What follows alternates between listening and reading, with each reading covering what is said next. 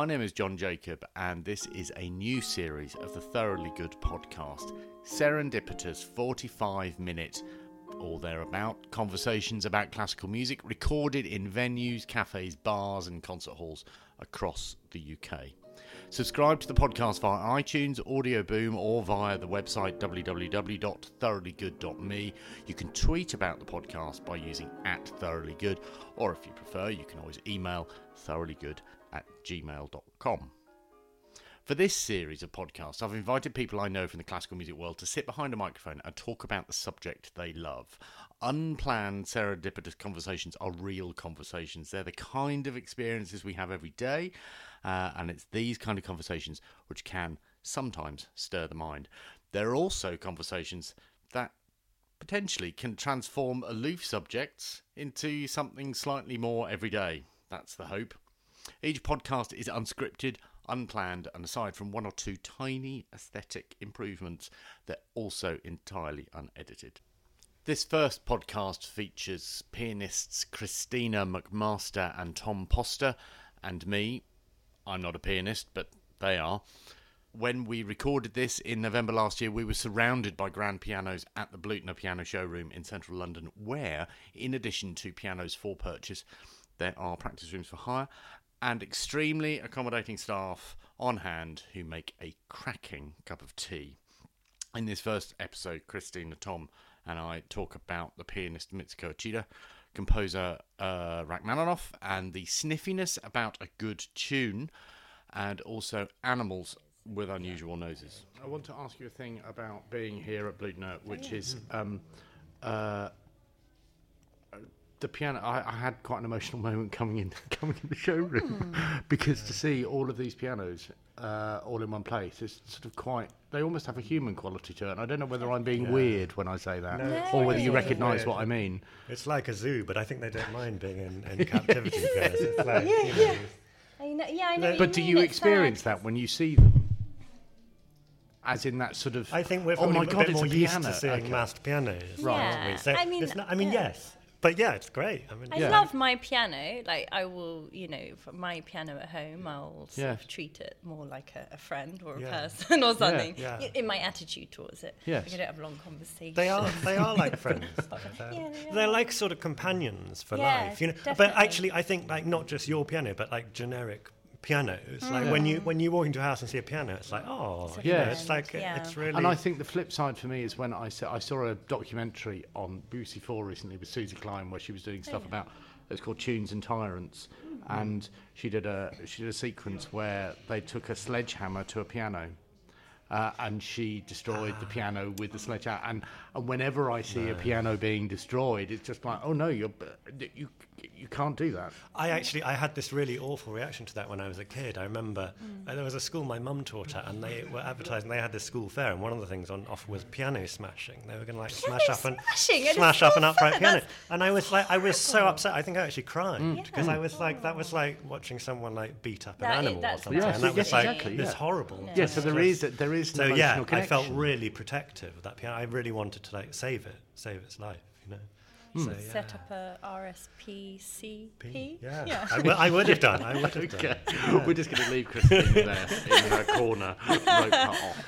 Um, what do you? So when you come in here and you play a piano that you haven't played before, what are you looking for as a pianist? Oh, you want it to just like sound beautiful, basically. As soon as you, Yeah, I mean, I, I mean, no, no, no, yeah. No, I think there's a sort of immediate warmth of sound for me that I, I always look for, and, and a responsiveness and a, a sort of range of colour. But Exactly, it's it's the response. You can't control what what's going to come Mm. out, so you have to sort of wait for it to, you know, g- see what it's giving you back. I think. yeah, Um, And purchasing one, I mean, they, they are Oh, yeah. they are expensive pieces of furniture as well. I mean, they're not Yeah. furniture, it's not just furniture, but but the one that you're sat at, Christina, is what 110,000. You're my leaning on it. piano. Yeah, 110 grand. leaning on it in a Yeah. I like slightly one, glamorous way. much.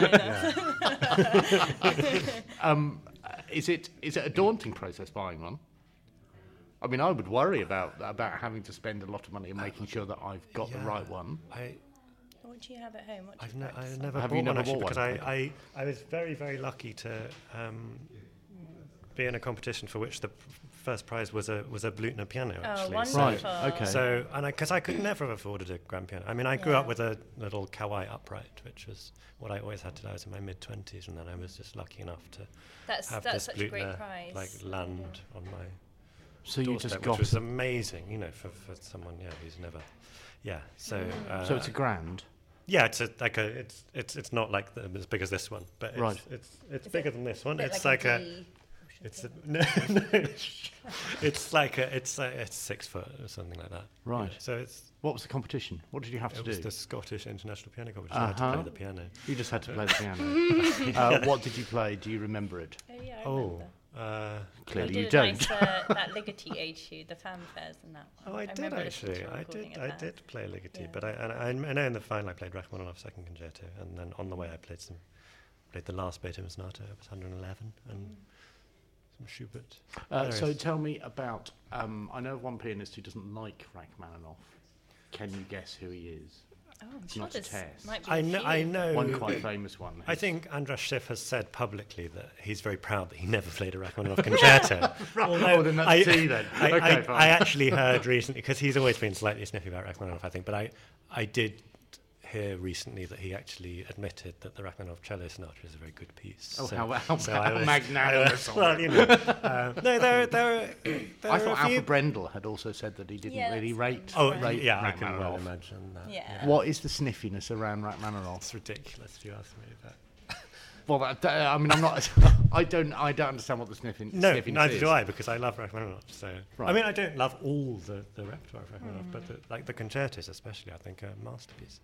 The sniffiness is people say things like, "Oh, he he didn't sort of do anything new and he wasn't pushing boundaries," but uh, you hear two bars of Rachmaninoff and you know it's Rachmaninoff. He has just such an individual world, and I think sometimes people are a bit sniffy about things that are really popular. Yes. Yes. And I think things that are really popular are normally popular, mm, not always, but you know, Yeah. but but like you know, I think there's a reason why Rachmaninoff Mm. too, why people just love it because it's music that speaks directly from the heart, and Do I you- think and it's, sub- you know, Sorry. it has go. lasted. You know, there's Yeah. there's popular music which we don't hear anymore. Yeah, like exactly. Saint-Saëns was very popular in his day, but we don't play as much as you know.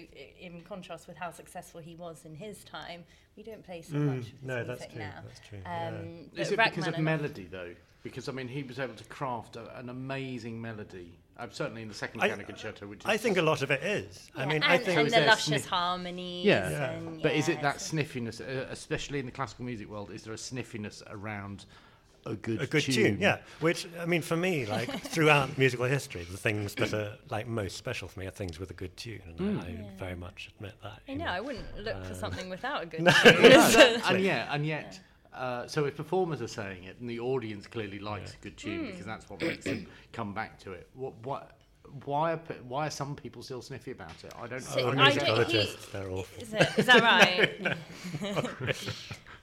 I, I don't know who these people are, apart I'm from not the making it two up. you've mentioned. No, no, I believe you. I believe Yeah. you, but I don't know if I don't realise that people feel so strongly against Rachmaninoff. I and think perform- Rachmaninoff's come much more sort of back into fashion. I, I think actually, yeah, it's much rarer to encounter that, or at least people who admit to it. I mean, I, there, but there there are composers that people are people are sniffy about. Mm. Yeah. Actually, recently I've been, fi- I, you know, I've been, I've always had a great fondness for Gershwin and Cole Porter and the Great Mm. American Songbook in Mhm. general, and, Mm. and I often include some of those songs in transcription and, Oh, in yes, recitals.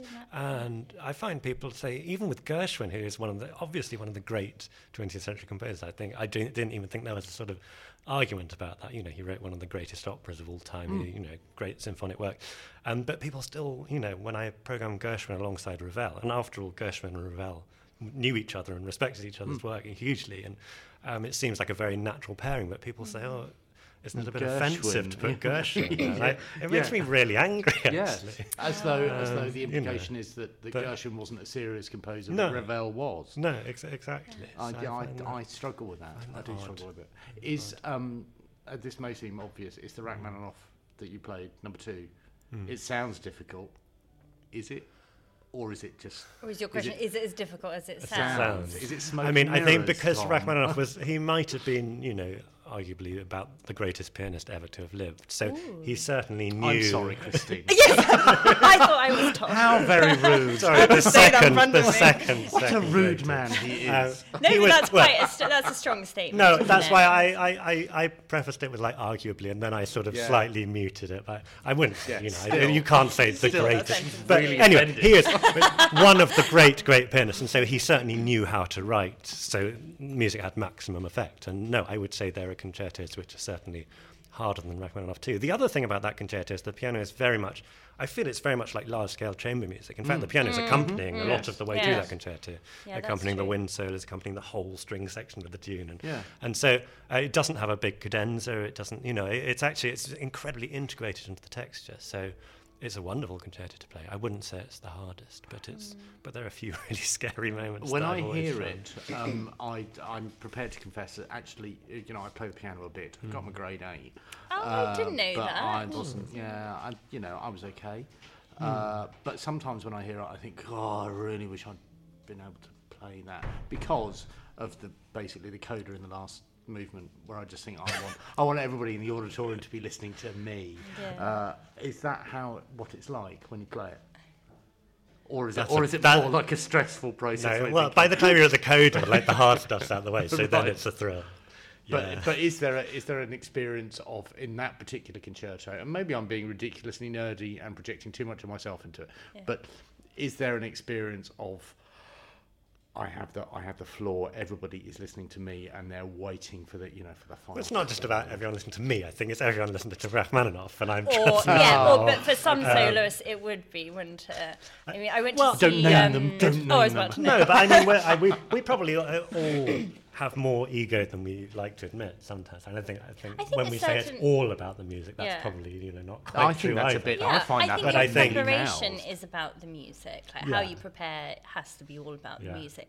But I think um, maybe you call it ego, or what? But there has to be something that connects you and the audience. Yes, together. e- exactly. So you- that's a there's nicer certain way of amount- putting it. I- Yeah, I, and don't have think you to should be thinking this is about me. Everyone's listening Yeah. to me. I think that you But I kind of think set there's a up for a certain- big fall. Yeah. I get what you're saying. I think. But I, but, but as an audience member, I just think, well, actually, you are the person in the centre of the stage. You're the soloist. You're credited in the programme as a soloist. I also understand where you're Mm. coming from, that you are interpreting the music. But No, it's a You big are the of all person those there. things, isn't it? It I think is, it's, it's yeah. so complicated. And I think this. you can, and I've seen this where a soloist is all about them, the Yeah. person, Yeah. and it's it's a really bizarre thing to experience. I Yes. think it's it's and it's strange. It's a bit like you know someone who you who you meet and they're just all about themselves, and you can't really connect to them. Uh, you know, if you're talking and then they're you know I, don't- I don't know they're just sort of all wrapped up in themselves, and you're not really. Um, connecting in any way listening to each other and i think it's the same with when you perform is that wrapped up in physicality then? I mean, do you see um, that? I think it- it's like, um, yeah, them just being really conscient, conscious of themselves, you know. Right. Yeah. Um, physicality, I think it can be. They can get lost in their own sort of gestures and things, you know. It's sort of, um, and gestures are important. How you explain the music, I do believe it's. Uh, you know, there are some great pianists who hardly move at all, and, that, and I love that Mm. just as much as. Um, but I do think you can show things and open up uh, what people are listening to Yeah. through certain gestures. But if those gestures are more about kind of just enjoying your own company too much, I think that then stops uh, Yeah. serving. yeah, I'd never uh, really considered it like that. That there yeah. might, be, might be musicians who just enjoy their own company. Yeah, well, I saw something like that recently, and it it was it was strange. I was, like, is this a concert? Was almost like what I was thinking uh, by the end. Yeah. It was, yeah, it's strange. Yeah. Did I say the name of? What I was- Yes, you I did, repeatedly. Okay. But sadly not. We were waiting. We were waiting. and we can run and run and run. I've got all evening. Yeah. yeah, no, really, there's time. well, one musician that I love, yes. who's not like that at all, who's complete opposite, is Mitsuko Uchida. You are a big fan. I'm a aren't massive you? fan, Yeah, yeah. yeah. So I'm going to go see her tonight. She's doing Schubert, um, three piano sonatas tonight, and then another three um, on the 1st of December. What is it that you? I'm, I'm interested to know what you both, what it is about her that you both love. Well, I love her sort of absolute genuine joy for every every note in the music that she plays. She's she's so thorough in her understanding of music, and she knows the context, and she's very intelligent with how how she's approached um, her career and development as a Yeah. pianist. You know, she hasn't spread herself ridiculously Yeah. thin, and Yeah. she's you know she knows who her composers or who her works are, or who are the works that she can um, contribute greatest to you know Yeah. how people Yeah. listen and respond to these and she and she's so thorough Yeah. and, and and she's just she's just so genuinely passionate about what she does and she loves her audience and she you know you really get that and um, I heard her in an interview recently and she said that you know to prepare thoroughly is to love your audience and it's you know it, it, shows in what she does and So she's conscientious. she is, um, yeah, she's. I think she's dedicated to the music, and it's she shows new things in the music. Like these recordings of the Debussy Etudes, which she does, are fantastic. Um, because every time I listen to them, it sounds like it's spontaneous and it's it Yeah. holds all her character in it. But equally, Debussy's, you know, that kind of. Yeah, she just captures all that. You clearly, know, I mean, you, are, you are really excited when I you talk do, about that. That's lovely. Yeah. That Yeah. is lovely. Yeah. And actually, the, the, the Mozart concertos, which she, to see her directing those from the, the keyboard, I find incredibly uh, inspiring. I mean, I, I Mozart anyway is so sort of close to my heart and has always been. And I've, I've been recently, you know, I've played a lot of the concertos, but recently coming to directing them for the first time. And actually, I learned so much from watching the way she just inhabits the music from from the first moment. And there's a there, there is a real physicality there, especially when she's conducting, but it's not a sort of in a way that the conducting is quite unconventional, but it's just hmm. pure transmitting of, of music and a, a kind of synthesis of everything, I think. And it's so, hmm. you know, there's not a division of, you know, when she then sits down to play the piano. It's just, it's all music. And I hmm. think that's, Yeah. She strikes me as very humble on stage as well. So she's the complete opposite. I mean, maybe that's why you mentioned her name, but she she is the complete opposite of what you're saying. That it isn't Yeah. ne- not really about her, and yet she has this tremendous spirit Yeah. about her, which is infectious. Yeah. Yeah, and I think, to be honest, if you ask musicians who their very favourite musicians are, it would often be the people with, with less kind of, you know, me, me, me about it. And there's people who get really to, to the, the heart of things. And I, I would, so, someone else I admire hugely is Radu Lupu, who Mm. Oh, I yeah, think has a too. very, very similar kind of, I mean, he's very sort of self-effacing and, and, Mm. uh, Have you uh, seen him live? Not for a long time. Yeah, I mean, yes, I have. You have. Oh, wonderful. Yes, Because he have, doesn't perform that no, often. he doesn't, Right? He lives in, is he in Romania? He, I don't know. He, but, well, wherever No, well, I he mean, is. He has a London base, I think. Oh, doesn't does he? But, Oh, I but, don't- um, yeah. that. But um, no, there's something very mysterious and, and secretive about him. But I don't think when he plays, it's just so. There's nothing in the way of just the, the Right. music, really. And, and Gorgeous Because there is, I suppose, there is a danger that um, by being self-offense, uh, self-effacing, and, and sort of very modest, very humble, that that in itself can get in the way. I mean, I, I think of musicians that I've seen who who are so sort of so humble that it's almost annoying. right. Do you know what I mean? It's like, "J- would you please tell me something that you're passionate about? That that's Oh, but yeah, I don't think self-effacing has to mean you don't have the passion. I mean, I No. think it's it's absolutely no. That the passion is is essential. yeah. Um, Who inspired yeah. you to play? Um, who did inspire me to play? I don't know. Funny enough, I wasn't really. It wasn't the piano that I was particularly into as, as a kid. I, I was really inspired by by music and as a whole.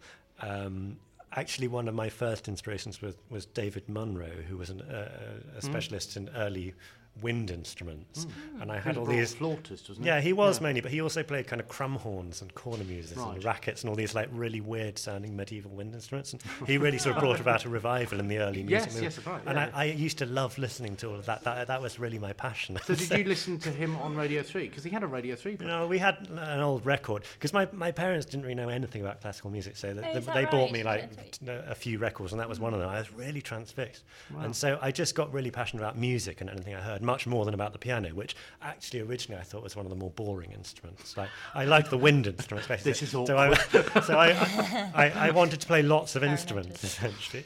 Um, so I wanted to, yeah, I played the piano. I played the recorder, of course, to start, as many people do. Right. I played the cello and I played the oboe, and I thought the oboe was the, the, the best, really. Right. Until I realised it's really painful to play and Yeah. not much fun. Yes. So um, the piano didn't come to the forefront until later on. So it wasn't a sort of pianistic inspiration originally. But but then the thing about the piano is you're so self-sufficient, and it's just you know it's just there, and you can just yeah, go you and are play and you it, aren't. and It's, just it, well, great. string players have got that. Well, yeah, it's just the, the Oh, they have their own instrument. it, yeah, yes, yeah, yeah. sure. I, I always thought you were from a musical background. I don't know why. I I just presumed that. But that's No. nice. Did you feel you had freedom just to do your own Yeah, thing then? absolutely, Yeah. completely, and I think that's you know, I, it's funny. I, I think are you from a musical family?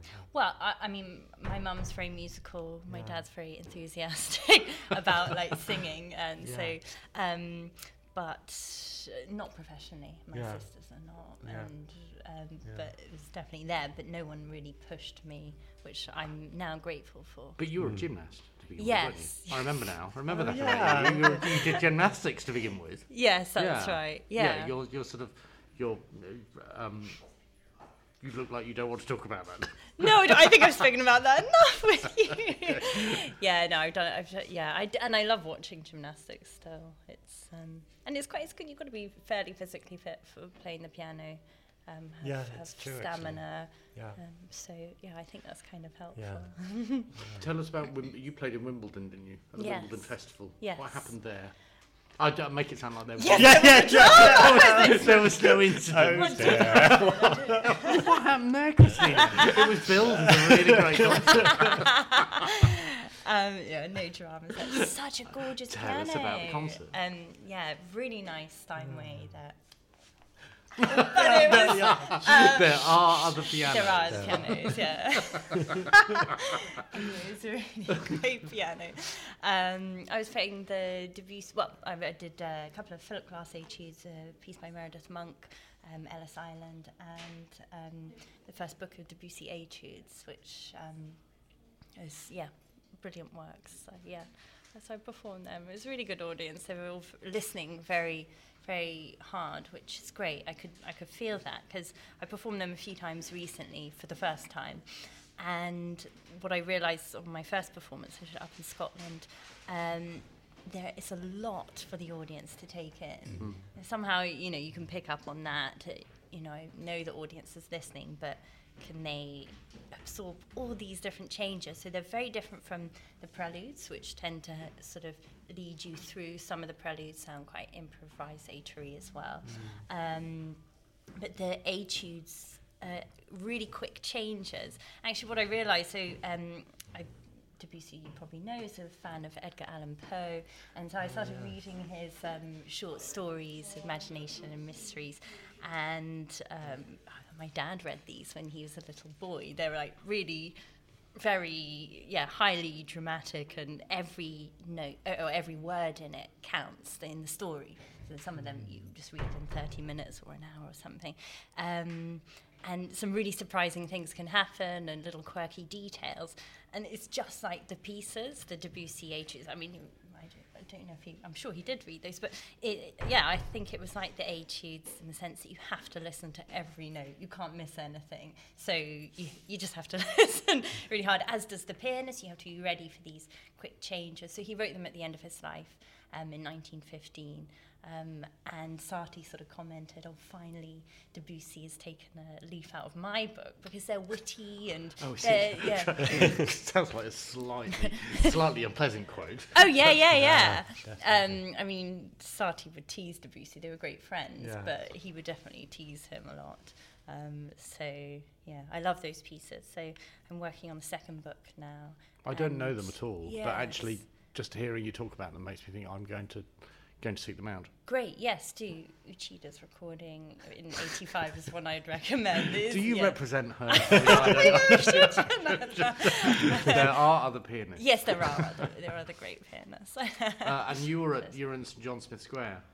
Yes. Were you not? Exactly, giving the, the inaugural concert in the new Blüthner series. And there. what was what was on the program, please? I'm sorry, I wasn't there. What was on the program? It was a um, actually it was a chamber music program. I was sort of given free reign really for, for who I might want to invite as collaborators, and and, and um, I, I had a wonderful time um, with Elena Urioste and Juan Miguel Hernandez and Laura van der Heijden. Um, and we played, the, the, major work was Brahms' A Major Piano Quartet, which is one of my Desert mm. Island pieces. Yeah. Um, and in the first half, we played lots of shorter works for different combinations of us. Um, by, I suppose, influences and friends of Brahms. So there was Schumann, there was Clara Schumann, there was Schubert, there was Dvorak. Um, yeah, sort of different illuminations on on the sort of major the meat of the second half. And how long do you have to take to prepare for something like that? Because that sounds like a lot of music. Yes, well, it is a lot of music, um, especially the Brahms. Yeah, yeah, yeah. I mean, yeah, chamber projects it sort of very much varies because everyone's always sort of coming in from different places, and mm. um, yeah, we had a, a, few days together to, to prepare, and, and, we've all worked together in different combinations, although not in that exact foursome. Oh, so, nice. um, but yeah, no, it was. Uh, is there pressure on rehearsals when it because you're having to combine diaries.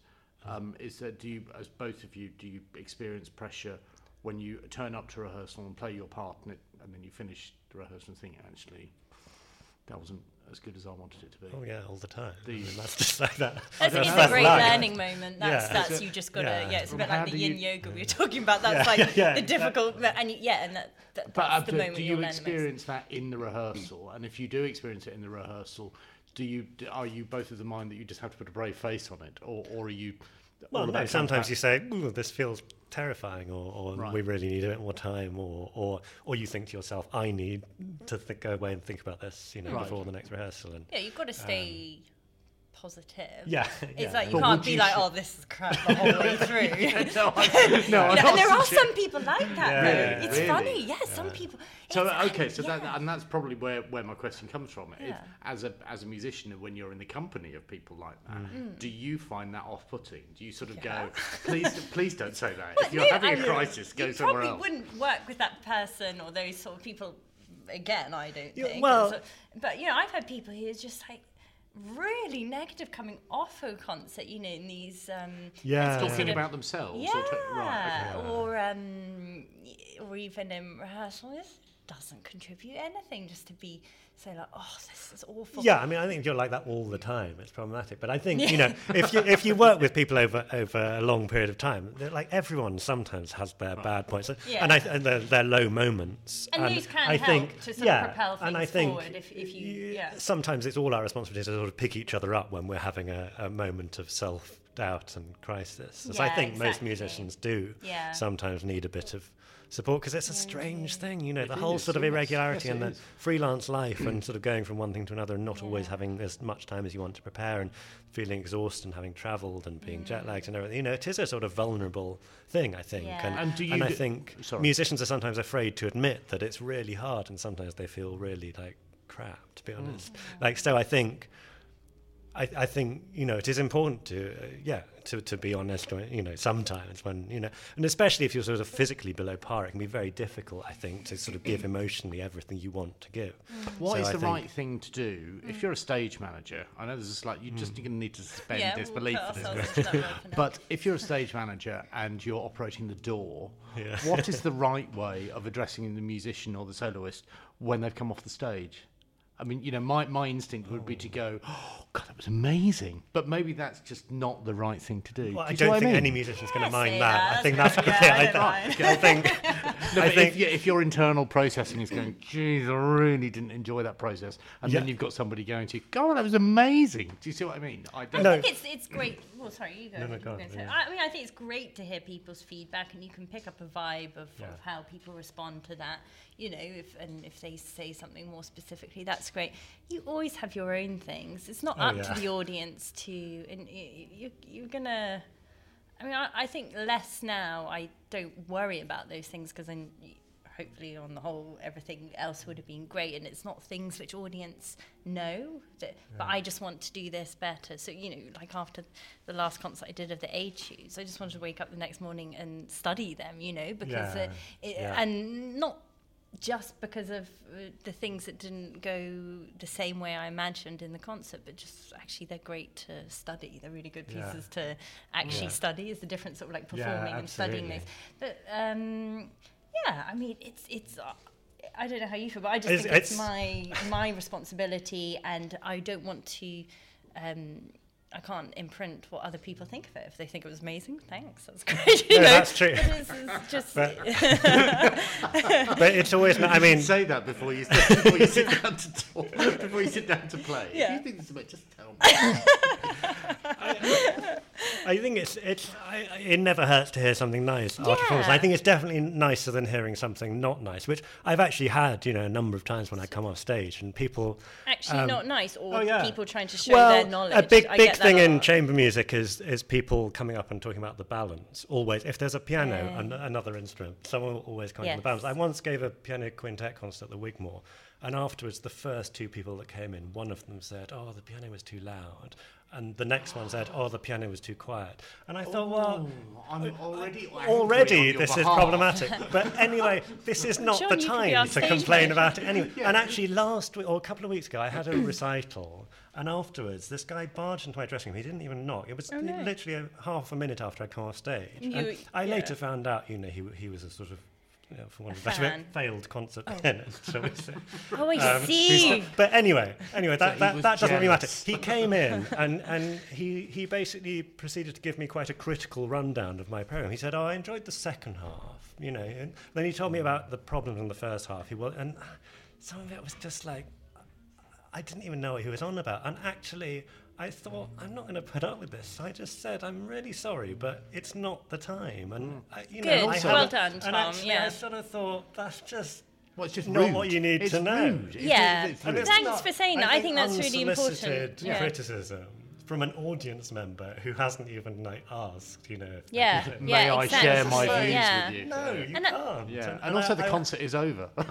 And I was, re- I, I found it really difficult to say that, you know, because your automatic response is to just kind of smile and say, "Oh, thanks." Mm. But I think actually it's was great like, you That's do. Not okay. Yeah. No, no, and it, it's helpful for other musicians. In we, Yeah. we like when you do those sorts of things, you're actually standing up for other people Yeah, because there might be someone exactly. who got the same sort of Yeah. that same man doing that, Yeah, and and they it might was be really in sort of not tears or be com- terrified for the next performance or something. exactly. So you've got to stand up for each other. So who do you both go to for feedback then? Or do you have to be self-reliant? But yeah, I mean, I think well, at the moment I go to myself really. I mean, my mum's always got an opinion, but um, But is But it a helpful it's- opinion? well, she's Yeah, yeah, she's a very fine. wise woman. That's okay. That's she fine. listens to this, you know. but no, no, it's, it's um, yeah, it's it's yourself. It's yourself that it's important. Like you're, because yeah, you're. It- It's good to hear what audiences have to say, and I, and just on that note, I think it is really nice if we can go backstage and say congratulate each other because Mm. it's surprising how little people do that. Yeah. I think, especially like the bigger the stars, maybe you know they'll help And also, have them. and uh, also, depending on how difficult it is to access backstage, yeah, um, that's because true. backstage is I, I don't know where I read this, but backstage is perceived by newcomers to the concert hall as sort of hallowed isles. Oh yeah, Whereas- tha- that's a shame when people are really just scared to come back. And, think Yeah. and it's like, oh, well, you know, 'cause they're, they're on another level, so we can't possibly go backstage. And yet, Yeah. actually, Well, some halls make it difficult. as well Yeah. for people to yeah, go back. that's right. but it's nice. You've got to have that human interaction. Yeah. And the audience is so. I mean, we'd be nothing without the audience. Yeah. And it, it's very much. Uh, audiences, I think, often don't realise how much impact they have on a concert. Um, and how much they're part of the whole experience, and how much difference they make to Oh, us if they're really focused and really with us, and you can really feel an energy in the hall. Yeah, often. And it's lovely to then have that actual personal, you know, one-to-one Mm. contact afterwards. Yeah. Um, what So, have yeah. you both got coming up that you would like to tell us about?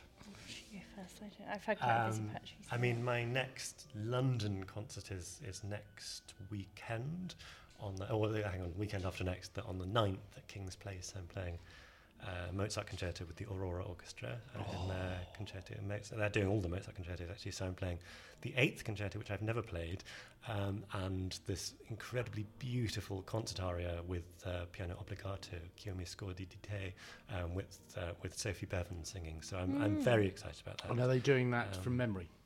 I mean, I assume that Oh, they- Aurora they do- do, do everything They, from they, memory, they, maybe they, they don't. no, they don't do everything Oh, from memory. They, they play a, a number of of Losers. major, major, expect them to major play from symphonies from memory. So, Yeah.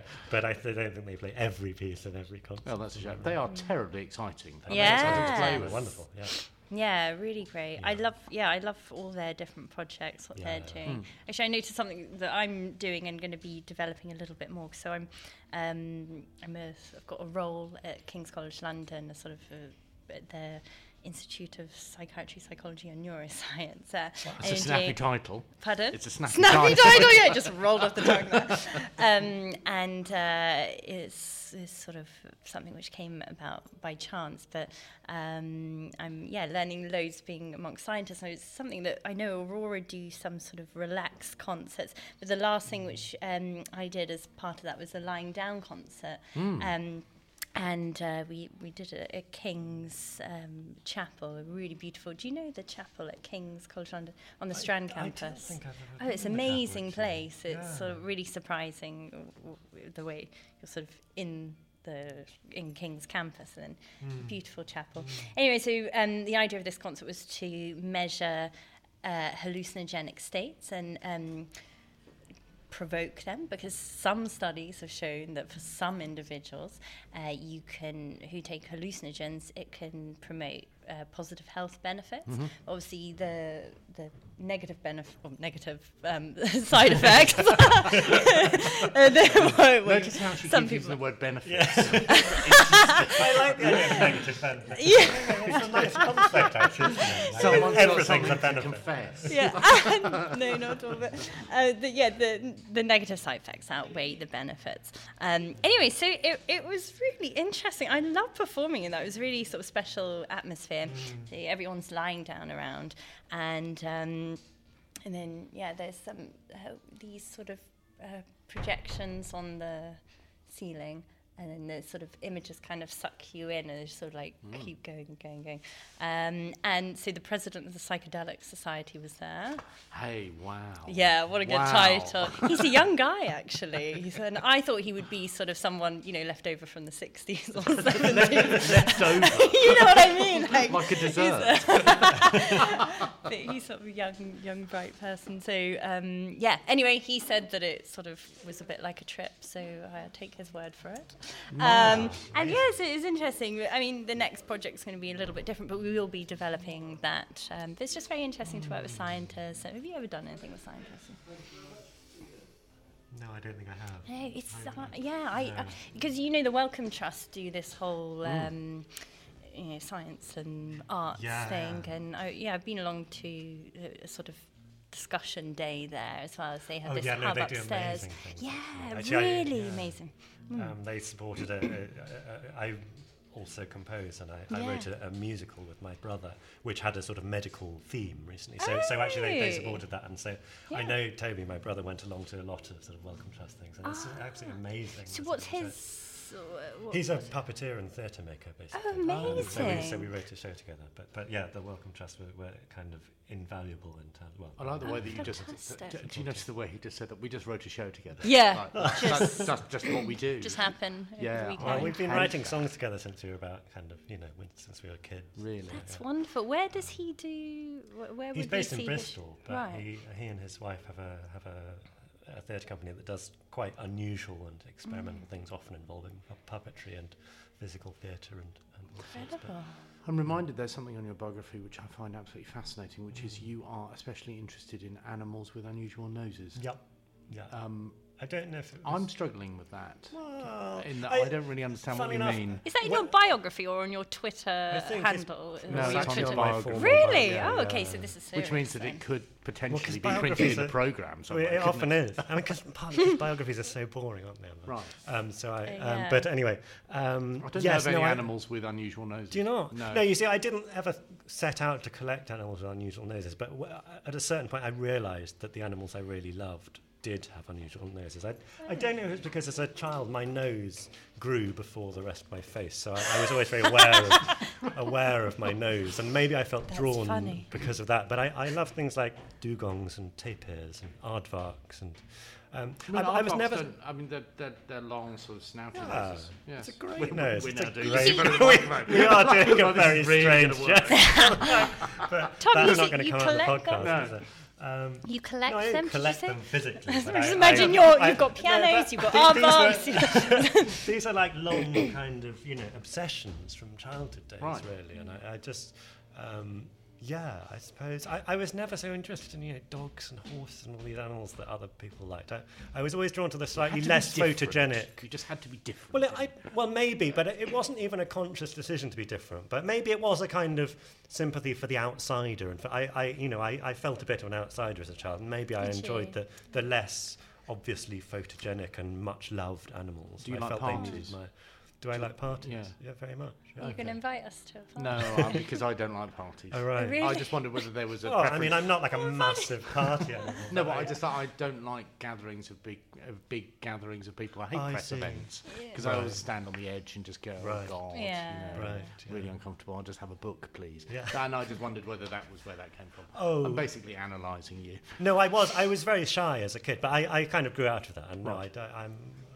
I, think I'm relatively sociable these days. But, Okay. um, well, you seem to come across in a very open and affable way. so well done you. try my best. Thanks. Uh, so I need two more things from you, and then um, uh, and then we can we can go. Uh, I need a cultural recommendation from both of you. And uh, can I just say that there is a rule that I'm putting in place now, which Okay. is you can't say Mitsuko. I thought I, but I've already done my cultural You reference. have, yeah. No, I think I thought you'd already sort of. Okay, fine.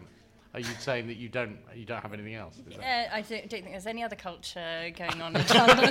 yeah. Um, Okay. uh, so, so to go to, Yes. Something recommend to go to. Or a work, or something that you've. I, I can do this and you can think while I'm talking. Okay, if you yeah, yeah. Um, I would highly recommend going to see Follies at the National Theatre, which is on till the beginning of January. Have you seen any of the rehearsals then?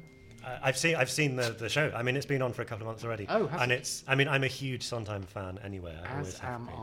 I. Um, but uh, this is really, I mean, I've seen most of his shows now in uh, multiple productions, but actually, I hadn't ever seen Follies live, and I, it's one of the best things I've ever seen at the theatre. Oh actually. Wow, we have really, tickets. really wonderful. We have tickets for the Oh, 19th great. of December, and Oh, I'm brilliant. beyond excited. Yeah, no, I would say, i I mean, it's sold out, but uh, you can get returns sometimes, and I would advise everyone to catch it when it's still on. I. Um, what is your favourite sh- Sondheim show? Sh- is it Follies? No, I don't think. I think. I mean, maybe Sweeney Todd is the sort of greatest. Of, Okay. I mean, I, I sort of also love things that sit on that cusp of opera and musical. Yes. You know, that's kind of where my yeah, Sondheim and Bernstein, and you know that sort of And do you have a favourite production of Sweeney? mm, not the film, but um, um, I'm trying to think.